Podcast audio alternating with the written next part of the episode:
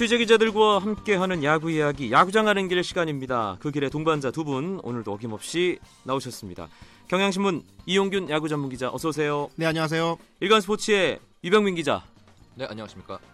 일단 순위표 점검 담당 유병민 기자가 정리해 주시죠. 네 깔끔한 순위표 점검 시작하겠습니다. 지난주와 비교해 이번 주는 순위 변동이 드디어 있습니다. 지난주 저희가 지난주 방송에서 삼성이 1위, LG가 2위였다고 말씀을 드렸는데요. 일주일 동안 엎치락 뒤치락 한 끝에 이번 주는 LG가 1위, 삼성이 2위에서 시작을 합니다. 한 게임 차죠? 그렇죠. 지난주에 승차가 없었는데요. 이번 주는 LG가 삼성에 한 경기 앞서 있네요. 그리고 3위 3위 두산, 4위 넥센은 변동이 없습니다. 하지만 승차는 좁혀졌어요. 좁혀졌고요. 그 대신에 또 5위, 6위가 바뀌었습니다. 지난주 SK가 월요일과 드디어 비교해서. 5위로 올라서 그렇죠. 예, 지난주에 월요일 5위였던 롯데가 일주일 동안 부진하면서 떨어지고 그리고 6위 SK가 5위로 올라섰습니다. 그 뒤를 기아, NC, 하나가 잇고 있습니다. 네, 일단 6위까지는 가을 야구의 가시권. 누구도 장담 못하는 어떤 그런 상황이 벌어지고 있는데 상위권 경쟁이 상당히 재밌습니다. 지난 주말 2연전이 어, LG 삼성, 네.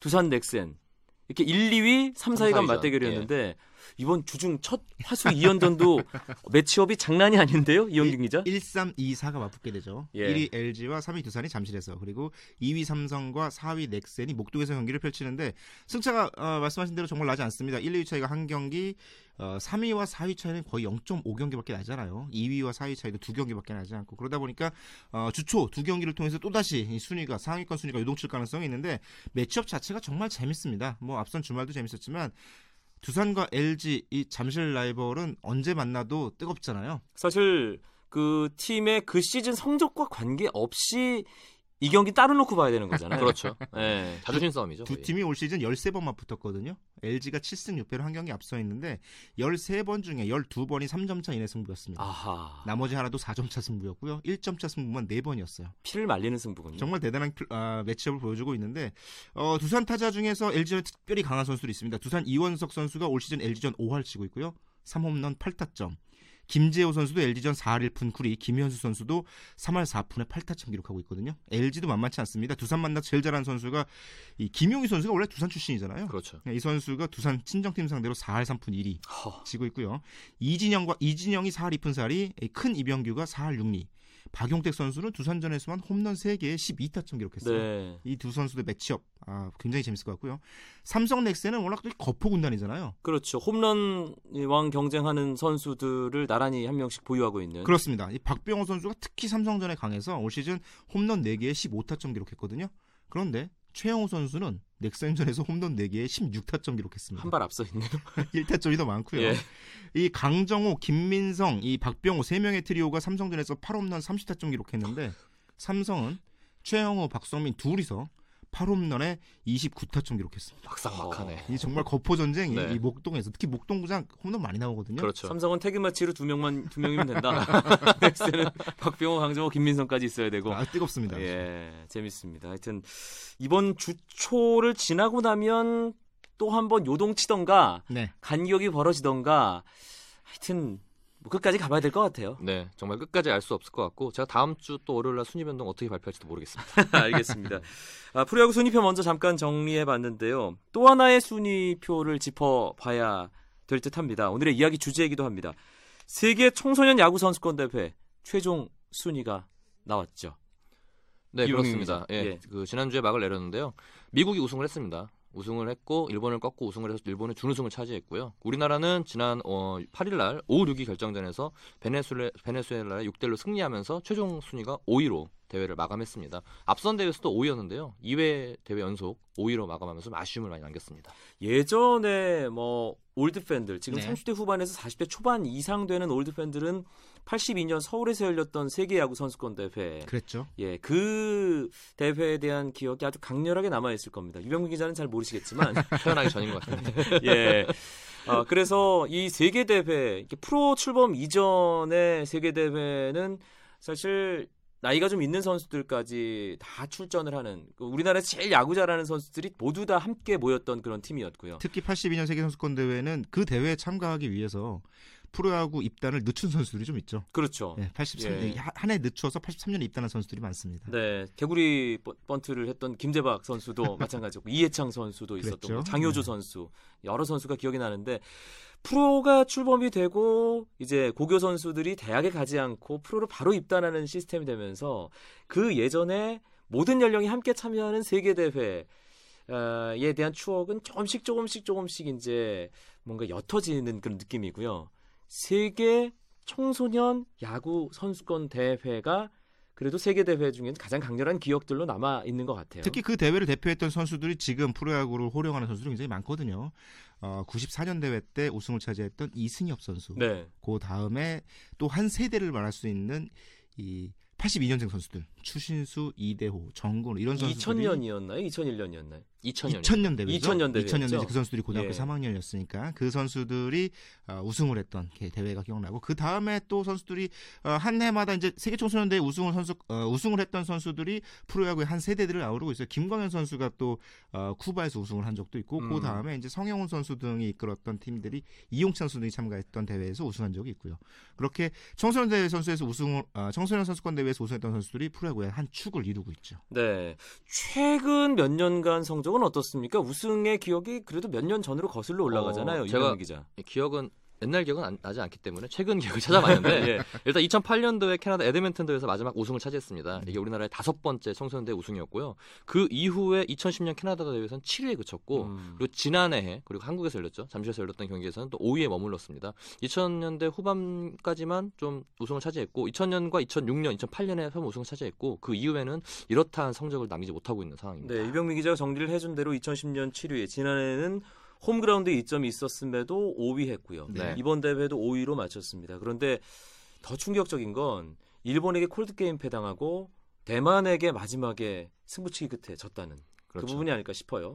어, 특히 일본과의 경기가 낮 경기였어요. 그 낮 경기를 프로야구 관계자들이 많이 지켜봤습니다. 어, 프로야구 경기하기 전에 TV를 통해서 김현수 선수가 그 경기 보고 나더니 요즘 애들 안 되겠네.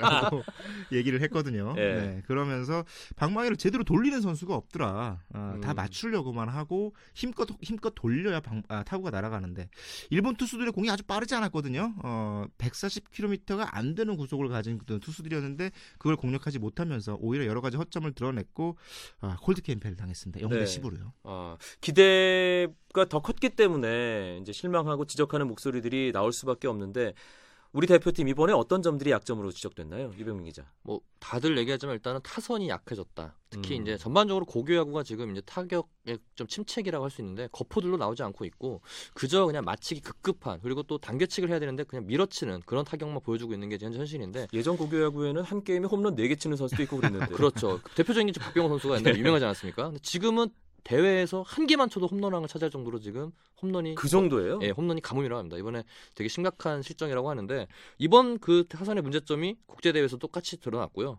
또 이게 또 선수 뽑는 과정에서 또 변수도 많았었습니다. 근데 어, 협회가 대한야구협회가 선수를 6월 초에 이미 뽑아버리고 20명을 추린 다음에 그 이후의 상황에 대해서는 좀 신경을 안 쓴 것 같아요. 좀 아. 컨디션이 저하된 선수들을 좀 교체할 생각을 했어야 되는데 그걸 안 하고 그냥 그대로 가져갔다가 결국 컨디션이 안 좋은 선수들은 끝끝내 활용하지 잘 못했습니다. 음. 마치 이거는 올 초에 WBC에서 몇몇 선수들이 컨디션 안 좋은 상태 데려갔지만 결국까지 활용하지 못하고 유원상 선수나 뭐 차우찬 선수 같은 경우에는 끝까지 못 나갔거든요. 이런 문제점이 반복되지 않나 생각이 드네요. 네. 그런데 기본기가 떨어지는 거 아니냐 이런 목소리가 상당히 많더라고요. 실제로. 기록에서 좀 드러나요. 대표팀의 마운드는 괜찮았습니다. 8경기에서 팀 평균 자책이 예. 2.27이었으니까 전체 3위였거든요. 하지만 공격력은 좀 많이 약했습니다. 팀 타율이 2할 6푼 9리로 참가국, 참가국 전체에서 6위에 그쳤고요. 홈런은 8경기에서 1개 나왔습니다. 똑같네요. 네, 국내 대회랑. 게다가 전체 득점이 이제 42점을 득점을 했는데 그중에 타점이라고 부르는 거 있잖아요. 이제 때려서 주자를 불러들인 타점이 28개밖에 안 됐어요. 반 정도밖에 안 되는 거네. 근데 냉정하게 상대- 얘기하면. 어, 상대 실책, 실책. 등의 이제 네. 틈탄 아, 기록이 많아. 그렇다고 또 어, 정확도와 기동력이 상대를 압도했느냐 또 그런 것도 아니에요. 이제 본래 34개를 얻어내는 동안 삼진 51개 당했거든요. 네. 삼진 숫자도 많았고 어, 도루를 22개 성공시켰습니다. 아, 뭐 전체 참가국 중에 1등을 하긴 했는데 성공률로 따지면 33번 시도해서 22개거든요. 아주 썩 뛰어나다고 볼 그렇죠. 수는 없어요. 전체적으로 어, 말씀하신 대로 기본기 쪽에서 어, 야구란 무엇인가에 대해 다시 한번 생각해 보게 만드는 기록들을 드러냈어요. 사실 저는 고교야구 대회에서 홈런 한두 개 치면 홈런왕 오른다는 얘기 듣고 깜짝 놀랐습니다. 최근에 고교야구를 아주 세심하게 챙겨보지 못한 탓도 있겠습니다만 왜 이렇게 된 거죠? 고등학교 대회에서 밀어쳐서 홈런 치면 난리 납니다. 거포 하나 나왔다고. 그렇죠. 정말 아, 많이 아, 추앙을 받게 되는데요. 그만큼 에, 고교 대회 전체에서 홈런이 나오지 않는 것 그 자체가 아무래도 이 한국 프로야구의 흐름 자체, 한국 야구의 흐름 자체가 지나치게 이제 빠른 야구, 음. 어, 정확도 위주의 야구로 흘러가는 것이 아니냐. 그 중심의 하나로 나무 배트를 사용하기 때문이 아니냐라는 의견도 나오고 있어요. 그 의견이 상당히 적극적으로 이번에 개진이 되거든요. 알루미늄 배트를 사용해서 이 그래도 선수들이 좀 자기 타구에 대한 자신감을 가질 수 있게 하고 나서 이제 이후에 나무 배트를 사용하게 해야 되는 거 아니냐 그런 얘기가 꽤 많이 나오고 있죠 지금. 그렇죠. 일단 선수들이 체격 면에서는 과거에 비해 뒤처지는 않습니다. 대부분 선수들이 180대 신장을 자랑하고 있고 몸도 좋은데 이제 지도자들은 근력을 지적하더라고요. 근력이 떨어진 선수들이 나무 배트 컨트롤이 쉽지가 않다. 특히 아, 아마 선수들은 근력이 좀 다듬어지지 않은 상태에서 나무 배트로 쓰다 보니까 배트 컨트롤도 힘들고 또 이거를 또 자유자재로 타구를 보내는 것도 어려운데 이게 준비되지 않은 상태에서 나무 배트를 갑자기 쓰게 되니까 선수들도 힘들고 또 지도자들도 당황하는 거예요. 아, 왜 이렇게 안 음. 맞을까에 대한 대, 대책을 생각해봤는데 아무래도 알루미늄 배트보다 나무 배트가 훨씬 배트 컨트롤이 어렵기 때문에 좀 젊은 선- 어린 선수들이 좀 힘들어하지 않나 싶습니다. 사실 그런데 2000년대 중반이었죠. 알루미늄 배트를 배제하고 나무 배트를 이 고교야구에 전면 도입한 것이 그때는 다들 찬성 일색 아니었나요?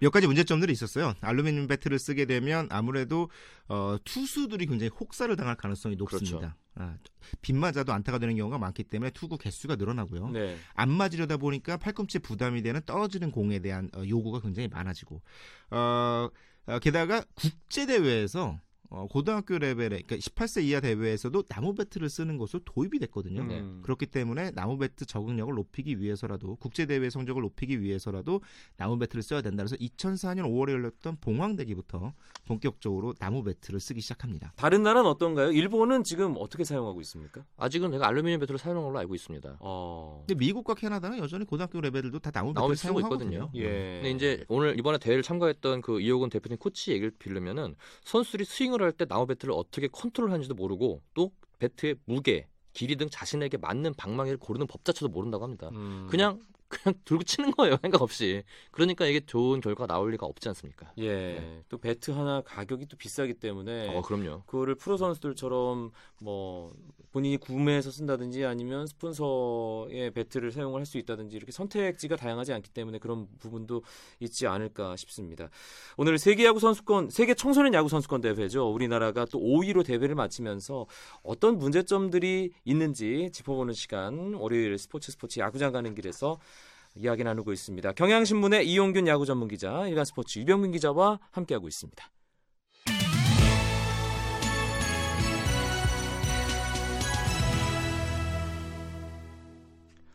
프로야구가 참 재밌게 순위 싸움을 하고 있습니다. 그런데 한편에서는 내용이 조금 예전에 비해서 밀도, 완성도가 떨어지는 거 아니냐 그런 걱정들이 있거든요. 그런데 이 프로야구의 근간이 돼줘야 할 아마야구에 그것도 국가를 대표하는 그 연령대 최고의 선수들이 타격의 기본기가 안 돼 있다. 배스를 어떻게 컨트롤하는지 전혀 모르고 있다. 아, 이 얘기는 좀 걱정스럽네요. 어, 사실 나무 배트를 쓰면 말씀하신 대로 배트 컨트롤 굉장히 힘들어요. 어, 하지만 그러니까 나무 배트는 정확하게 맞아야만 타구가 날아가기 때문인데요. 어, 그렇다고 알루미늄 배트를 쓰는 게 정답이 될 것인가 하는 문제는 좀 남습니다. 마- 반대로 타자들이 유리해지면 투수들이 괴로워지는 측면들이 있거든요. 사실 따지고 보면 어, 류현진 이후에 많은 훌륭한 투수들이 한국 야구의 근간을 받치고 있잖아요. 그런 선수들은 나무 배트를 어, 휘두르는 타자들을 상대로 강한 직구를 그러니까 투수의 기본기에 해당하는 페스트볼을 잘 던질 수 있으면서부터 어떤 근간이 마련됐다고 할수 그렇죠. 있거든요. 네. 아, 만약에 알루미늄 배터리 시작, 쓰기 시작하면 직구 잘 못 던집니다. 떨어뜨리는 공 던져야 되고 그러다 보면 팔꿈치를 일- 일찍 다치게 네. 되고 오히려 투수 쪽에 부담이 될 수는 있어요. 네. 반대로 이 투수 쪽의 문제가 아니라 나무 배터리를 쓸 경우에 또 하나의 문제점은 아, 내야수들이 성장하지 않는다는 데 있습니다. 빗맞은 타구만 나오거든요. 네. 알루미늄 배트로 강한 타구를 맞은 상대에 봐야 내야수들의 움직임도 좋아지고 수비 능력도 높아지는데 그 부분들이 잘 안 되면서 아, 나무 배트를 쓰면서 오히려 투수뿐 아, 투수들은 좋아지는 측면이 있지만 야수뿐만 아니라 내야수들의 수비 능력도 좀 떨어진다 이런 평가도 나오고 있는 상황이에요. 아, 그러니까 배 중심을 제대로 못 맞추기 때문에 네, 타구의 그렇죠. 질이 별로 좋지 않기 약하죠. 때문에 네. 야수들이 편연하게 수비를 하면서 연습 제대로 안 될 수 있다. 게다가 천연잔디를 주로 아마야구를 쓰잖아요. 아, 그렇군요.